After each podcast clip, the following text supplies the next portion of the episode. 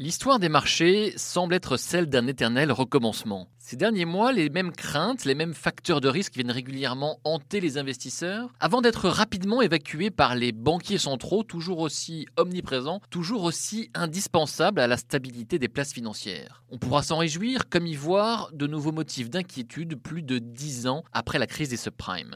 La situation actuelle présente d'étranges similitudes avec celle du début deux mille seize. Un contre-choc pétrolier, une croissance chinoise en berne, la perspective d'un resserrement monétaire, tous ces éléments avaient déjà secoué les bourses mondiales il y a trois ans. Et les mêmes causes provoquent aujourd'hui les mêmes effets. Un mini-crack l'automne dernier, oublié en quelques mois à peine. Le redressement des marchés depuis le début de l'année est aussi rapide qu'inattendu. Les investisseurs qui voyaient tout en noir ont décidé de rechausser leurs lunettes roses. Comme souvent, un excès a chassé l'autre. Alors que s'est-il donc passé dans l'intervalle pour que les places financières retrouvent autant de vigueur ? Eh bien, la plupart des facteurs qui pointaient vers un violent retournement de l'économie, voire une rechute en récession, eh bien ces facteurs se sont atténués. Le pétrole, il est en train de trouver un point d'équilibre. Le crash de l'économie chinoise, il a été repoussé par les nouvelles mesures de soutien de Pékin. La guerre commerciale, la tendance semble plutôt à l'apaisement après quelques accès de fièvre entre Washington et Pékin. Un hard Brexit, Européens et Britanniques se sont finalement donné du temps pour conclure un accord. Surtout, surtout, la donne a complètement changé sur le plan monétaire. Toutes les grandes banques centrales se sont en effet donné le mot pour assouplir leur politique alors qu'elles préparaient depuis des mois un resserrement, un durcissement des conditions financières. Le revirement le plus spectaculaire, c'est celui de la Fed, la réserve fédérale américaine, qui retarde le dégonflement de son bilan et qui semble même ne plus exclure une baisse de ses taux d'intérêt. Mais la Banque Centrale Européenne n'est pas en reste, qui a repoussé au calendrier grec un éventuel tour de vis et qui s'apprête à donner un nouveau coup de pouce aux banques. Reste à savoir si l'économie mondiale suivra.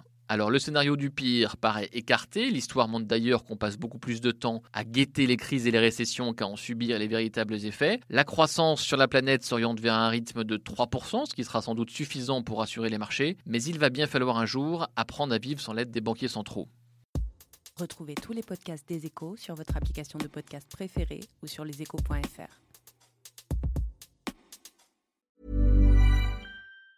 Planning for your next trip? Elevate your travel style with Quince. Quince has all the jet-setting essentials you'll want for your next getaway, like European linen, premium luggage options, buttery soft Italian leather bags, and so much more. And it's all priced at fifty to eighty percent less than similar brands. Plus, Quince only works with factories that use safe and ethical manufacturing practices. Pack your bags with high-quality essentials you'll be wearing for vacations to come with Quince. Go to quince dot com slash trip for free shipping and three sixty-five day returns.